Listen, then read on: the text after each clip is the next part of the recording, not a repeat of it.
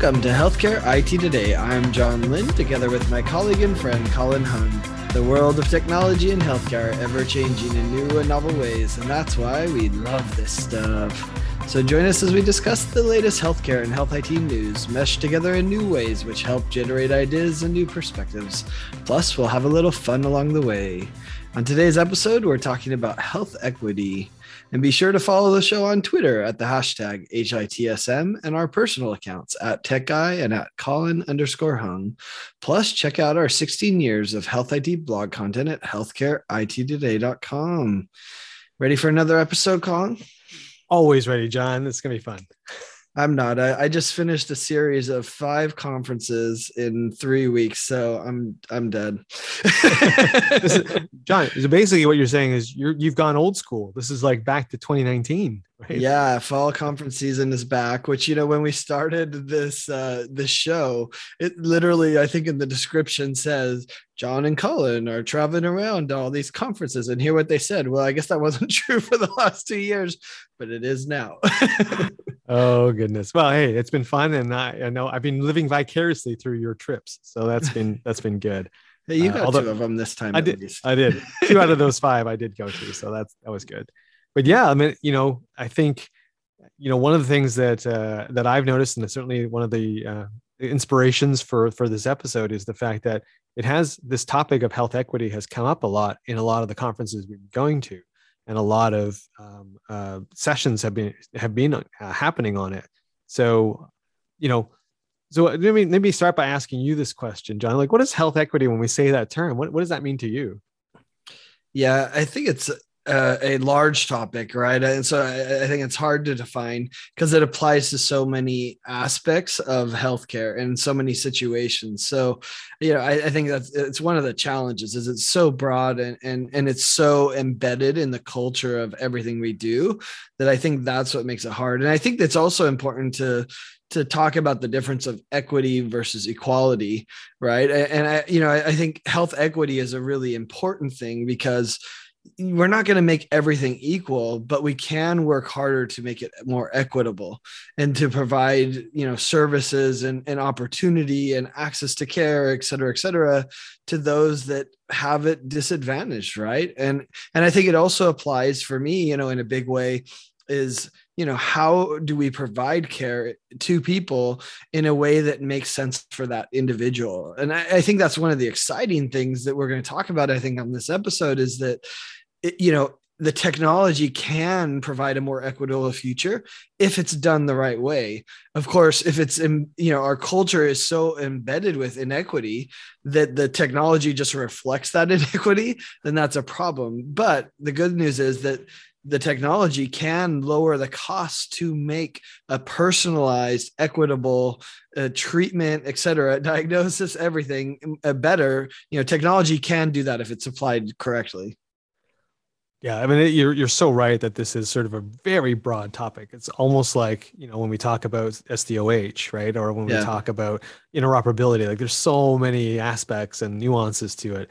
You know, for me, you know, I kind of, you know, having been to a few of these sessions, right, you know, the definition that that everyone seems to to gravitate towards is health equity, meaning the the um, ensuring as many people as possible, or that everyone basically has the chance to be as healthy as possible mm. right?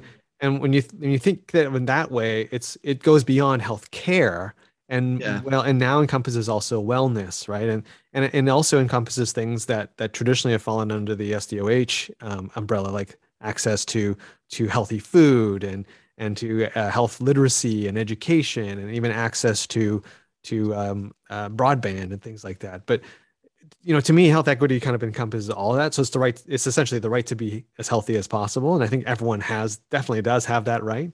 But to your point, it's not equality. It's not saying that, oh, like everyone should be able to get surgery whenever they want. Like that's not what health equity is about, which it does get confused with, right? And yeah and I think people who are in this space and who are advocating for it are quick to point that out to say this is not an, an argument for universal care or a single payer. It is not about that. It's about okay, like how do I make you, given your social and economic uh, status and your your your uh, place, how can I help you to be healthy as possible? And right now, there's obviously some gap, big gaps, uh, when you look at it with that lens.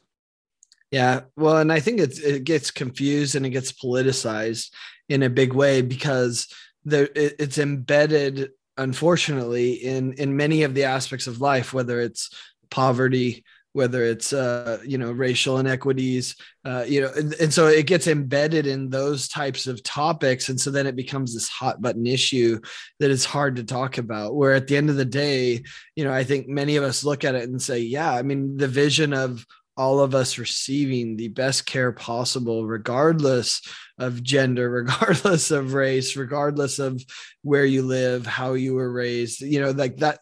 I think that's something we all believe should happen.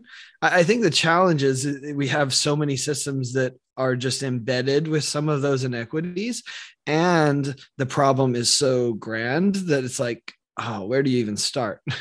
Right and that's that's that's a key one right? Like and that's why i've been so encouraged you know going and hearing these people talk at sessions and so forth and just seeing some of the technologies that are starting to come out in terms of they're not trying to solve everything yeah. right? They're, they are trying to pick up let's pick off one problem. Let's address this desert or let's address you know same same service but yet not tailored towards one particular population and therefore they don't join or they they they are they fall out of the program faster. Like those kinds of things make sense to me. It's like okay well you're already offering this program but you're the the profile of the people in it is very uniform and the reason might be because it's not being delivered the way uh, or using the right technology or being using technology that's actually exclusive and maybe you didn't realize that. So there's a lot of things like that and i'm encouraged by by the solutions not trying to boil that in big big big ocean. Yeah i'd still describe where we're at as we're in this kind of awareness phase that you know I, I think that's part of any large transition like this is just first becoming aware that this is a problem and that we need to work on it. And, and like you said, it has to happen across the whole spectrum of things.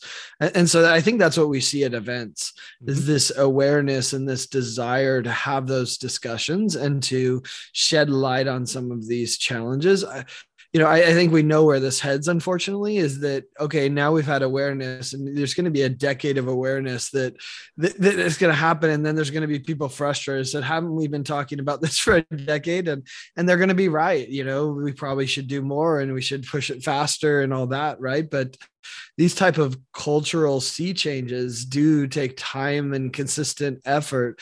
Um, you know it's kind of like uh, any any large project right? Or you know they, they say uh, you know a marathon start, starts with the first step right? You know yeah. unfortunately i think that's just the reality of where we're at. Uh, you know I, I don't think we should use that as an excuse to to you know for an action but you know i think that awareness is starting to happen i'm seeing it more and more in events yeah, you were talking about that before, you know, John, off air. Like, can you give us some examples of some of the things you've seen in terms of, you know, what's what you've seen at, at events around health equity? Yeah, so uh, you know, one of them that I really loved was at the HLTH conference. Uh, you know, I, I, think it was Michael Peterson that I saw share it, but I think some other pe- he'd taken it from some other people as well. But he, you know, he shared this picture of a meetup for for all of these uh, people of color, uh, that had gotten together and, and I, I, if I remember right, you know, and sorry if I quote it wrong, but it was something like I've never been around so many people like me that you know that at an event like this. And so it was just you, you you could sense from the tone of what he shared that it was it was somewhat transformative and empowering to to be with peers in healthcare IT and you know obviously you know Michael interacts with everyone. He's a he's really a, great guy. But I think you know it just you know gave him some hope i think for the future uh, as far as what is going. And i actually think that's one of the challenges for events that you know we organize our own events as well. And and it's a challenge to incorporate equity into your program because the numbers are against us.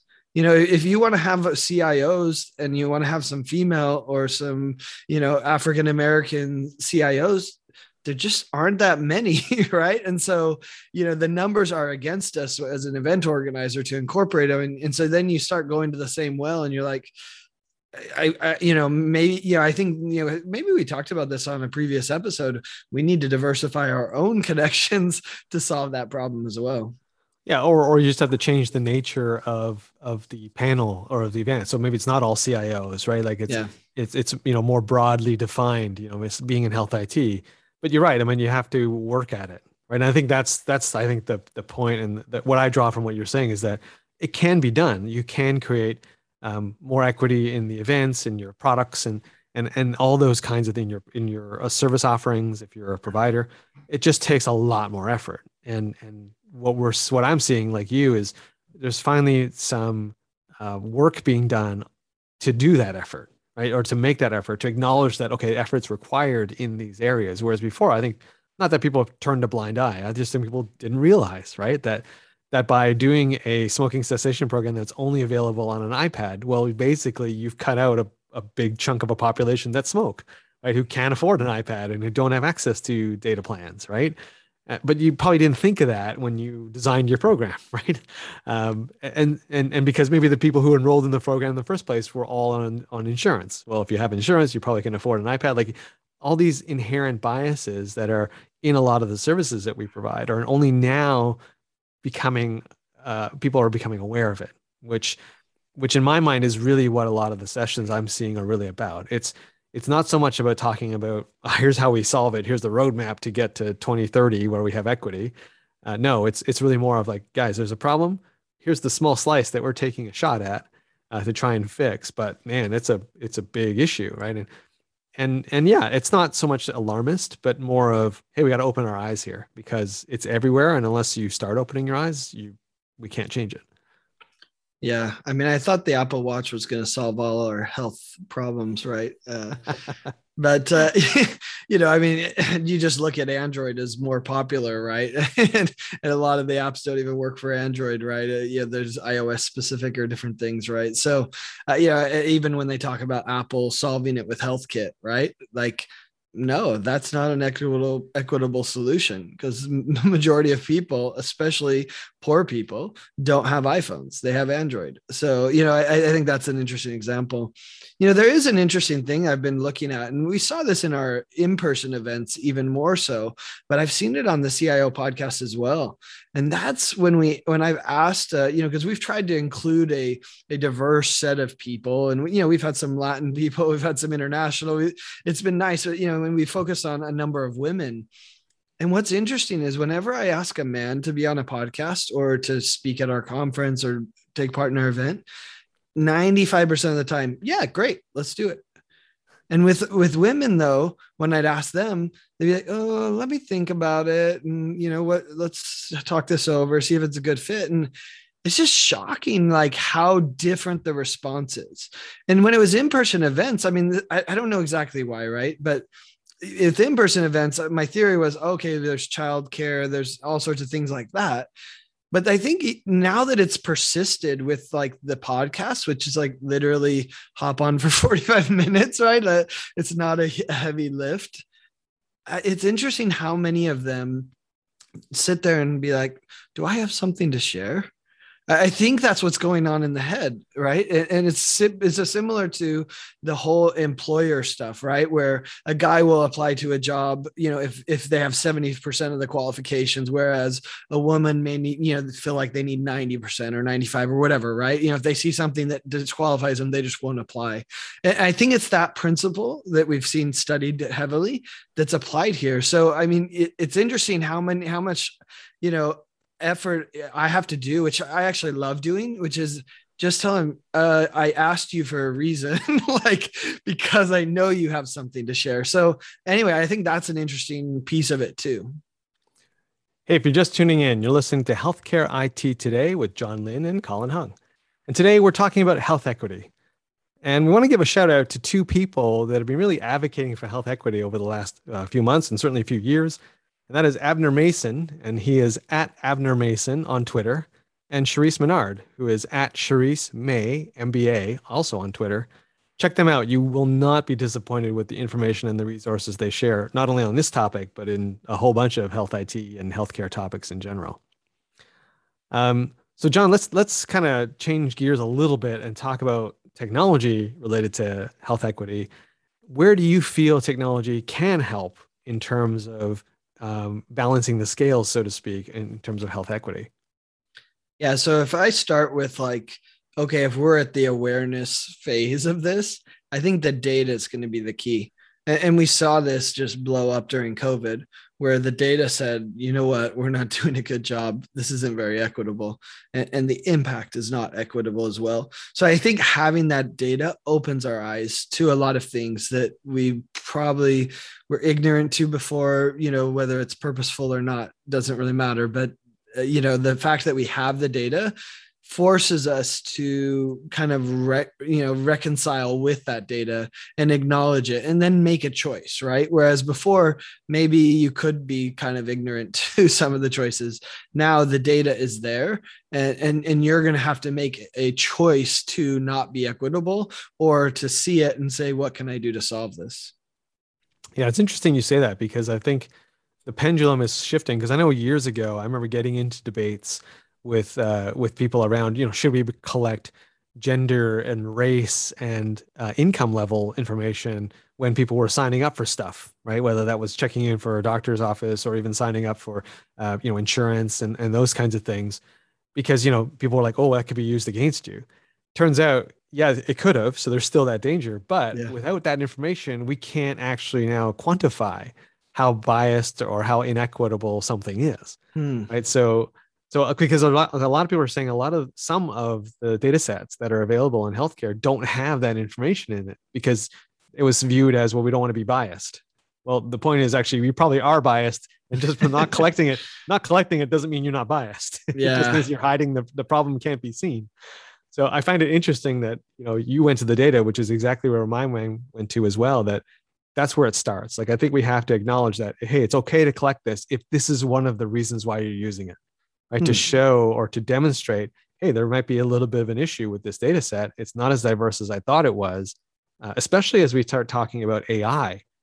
Training an AI engine on a diverse data set is what you want. But how do you know? Like that information is not there. So we need to collect it in the first place. So that's step one. I agree that that's where obviously some technology uh, can help. Um, so just simply adding those fields to your forms and, and making people aware why you're collecting it, I think would be very helpful. Yeah, and I love that you went to AI because one of the best examples of this, where I've seen it in action, is a company, VisualDx, which I think we've talked about before. But they made a specific effort to incorporate multiple skin types because they have an AI engine that analyzes your skin and you know diagnoses you know some sort of rash, et cetera, right? Th- things like that on the dermatology space largely, and so they had to do like extra effort to ensure that eh, they didn't just create an AI engine that worked for for white people right? Which they could have easily done, right? If they weren't careful, if they weren't thoughtful in how they designed it, they could have built this amazing AI, AI engine that works great for white people. but instead, they realized no, you know, the skin of, of various uh, people of color is very different and the different diseases show up differently in those different skin types. And, and in fact in many cases it's a it's a bigger problem for some of those uh, uh, various uh, skin types. So uh, you know they made a, a, consistent effort to solve that problem but the, you know it took them understanding this was a problem and then you know diving in and ensuring that the data that their ai engine used to analyze it under uh, you know had enough data from various skin types to solve the problem which you know that's I, I say that simply and you're like yeah that just seems obvious. Why wouldn't you want to do that? But guess what? That's expensive. Like right. as a startup you you you don't want to have any extra expenses. And so doing this is actually an expense but you can tell they did it because they wanted theirs to be the right solution and not just go after the almighty dollar yeah, now that's a whole topic on itself. In fact, that's an article I've been working on for a while now in terms of bias in AI and how it's inherent and how sometimes the, builders of AI don't even realize or might not realize that the data set that you're using is inherently biased towards one group or another. It's great that VisualDx is kind of, um, you know, actively seeking, uh, you know, diversity and to train their AI, which will make their product that much better but uh, you know, moving away from AI for just a second, you know, to back to your awareness um, comment, John. One of the companies and one of the technologies that I've always been a big fan of, and that can really help in this area, is of course GIS, uh, geospatial, uh, um, geospatial systems. where they can actually literally literally map uh, on a map the different areas and zones. So of course, uh, my mind goes to a company like uh, Esri, who has done some really great maps on identifying deserts, whether that's a food desert, a pharmacy desert, a, a specialist desert.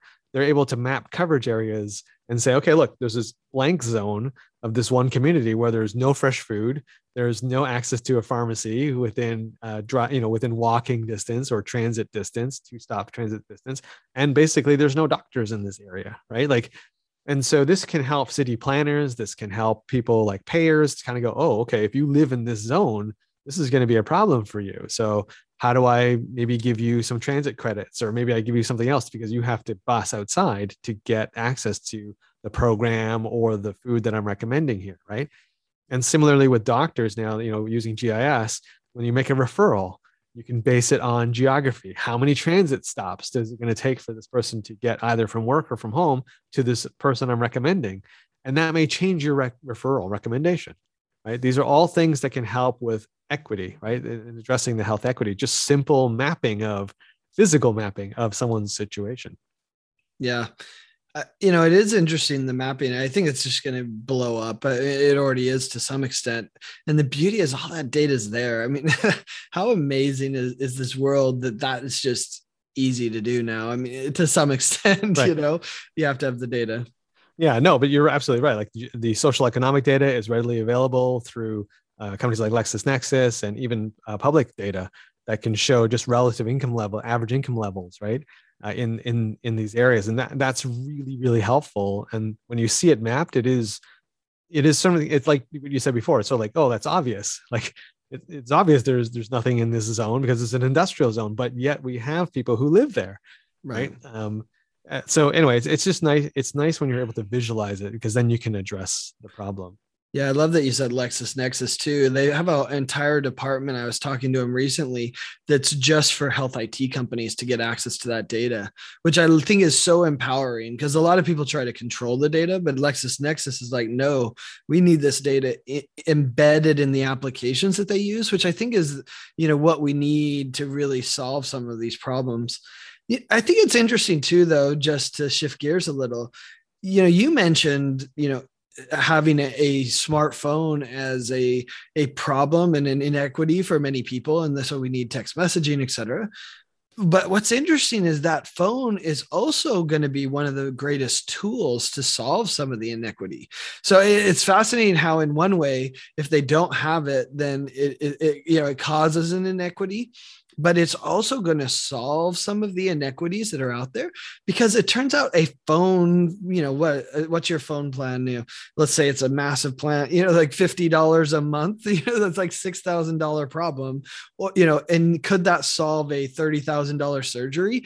That's easy math, right? Like once you get into a value based arrangement, you're happy to pay for a six thousand dollar phone that is really inexpensive compared to thirty thousands or you yeah. or you know get into you know things like dialysis and you know hundreds of thousands of dollars. So it, it's like it's it's kind of a double-edged type of thing where it's like the phone could be an inequity but it also could help provide equity and equitable access to care through telehealth and other things like that. Well it's it's true. And i think we're, we're i think to me where this manifests is the device itself is a solvable problem uh, you can get donations. You can be aware that when you roll out a program of your own, that there will be people who may not have a smartphone device, and so maybe you have some available that they could take home, older models, whatever, right? Mm-hmm. Like, um, I think that is solvable. The, the harder part is okay. Well, how do they connect? Right? Like, where do they get Wi-Fi? Do they have to go to like Starbucks? Right? Do they have to go to the McDonald's to get Wi-Fi? the broadband is the bigger issue and, and there still are so many areas where broadband is not nearly as accessible so agree like we're not saying that everyone has to have a data plan but even just uh, a having a smartphone yes that's one problem solvable but then where do they go to access safely access wi-fi and that can be a little bit of a that's more of a cultural issue a society issue to say hey you know mcdonald's are you going to let people just sort of hang out here and hey the reason why they're hanging out is because they're trying to get health information right they're seeing their doctor you know not the best place but if that's the only place you can get wi-fi well you know there you go right or the same with Starbucks and things like that. So this is a big, it's a big problem. I actually had a conversation with uh, Abner about this, who, by the way, his company, Consejo Sano, check it out. Like they're definitely doing some things that are directly uh, addressing health equity, especially for um, members in, in the sort of multicultural Medicaid, Medicare populations. Uh, he's doing some fantastic work there. Um, but yeah, like this is this is the issue. Is it, it's it's so multifaceted, right? Like you're pointing out, hey, the device is one. I'm pointing out broadband's another. Yeah, and it is a problem. I was talking to Joel Vengco from Baystate Health, the CIO there, and he said, "John, we can do all sorts of creative things. We already do, and, and they, I think they're a provider, right? The payer right. provider, so they have some unique situations. They could do some cool stuff." He's like, but we have the app but we have some areas that there just is those inequities. He said if i can solve that that would be valuable to me because we can build whatever apps we want. We can provide whatever incentive programs we want but if they don't use them then who cares? Right. Right. Very true. I do have to give another shout out very quickly um, to my friend uh, lisa Gualtieri, who has uh, uh, created a company uh, or an organization called recyclehealth.com uh, that's where you can send your old trackers and your old Fitbits and your old, uh, you know, those kinds of things. Because like smartphones, a lot of times, a lot of the tools that can help somebody require a tracker, right? The, yeah. the simple monitoring that's provided. And I don't know about you, but I got a couple sitting in my drawer all the time. And when Lisa told me about her program, I was like, oh, instantaneously, I'm going to send some over, right? But yeah. that's what she does. She takes these old, uh, older devices and then cleans them up and makes them available to people who are in these programs who can't afford them. Yeah, that's awesome. I also give another shout out too to Spora Health. Uh, we got a video interview that will be posted on Healthcare IT today by the time this comes out. Uh, and this is a uh, primary care for people of color. Uh, largely through telehealth right now and but they also have an institute that helps educate people on the biases they may have as they treat people. And I mean, it's a fascinating interview. And I think we're going to see tons more like this, right? Of personalization to the iniquities to solve some of these massive problems. Lots of fun stuff in this area. John, we could probably spend a whole other hour talking about this, but we've come to the another end of another episode of Healthcare IT today. So thanks to all of you who've tuned in. And for more details about our show, check out the programs page on healthcarenowradio.com. And please share your voice and engage with the community at healthcareittoday.com and, of course, on Twitter using the hashtag HITSM. I'm Colin Hung, along with my friend and health IT collaborator, John Lynn. Thanks for listening. Have a great week.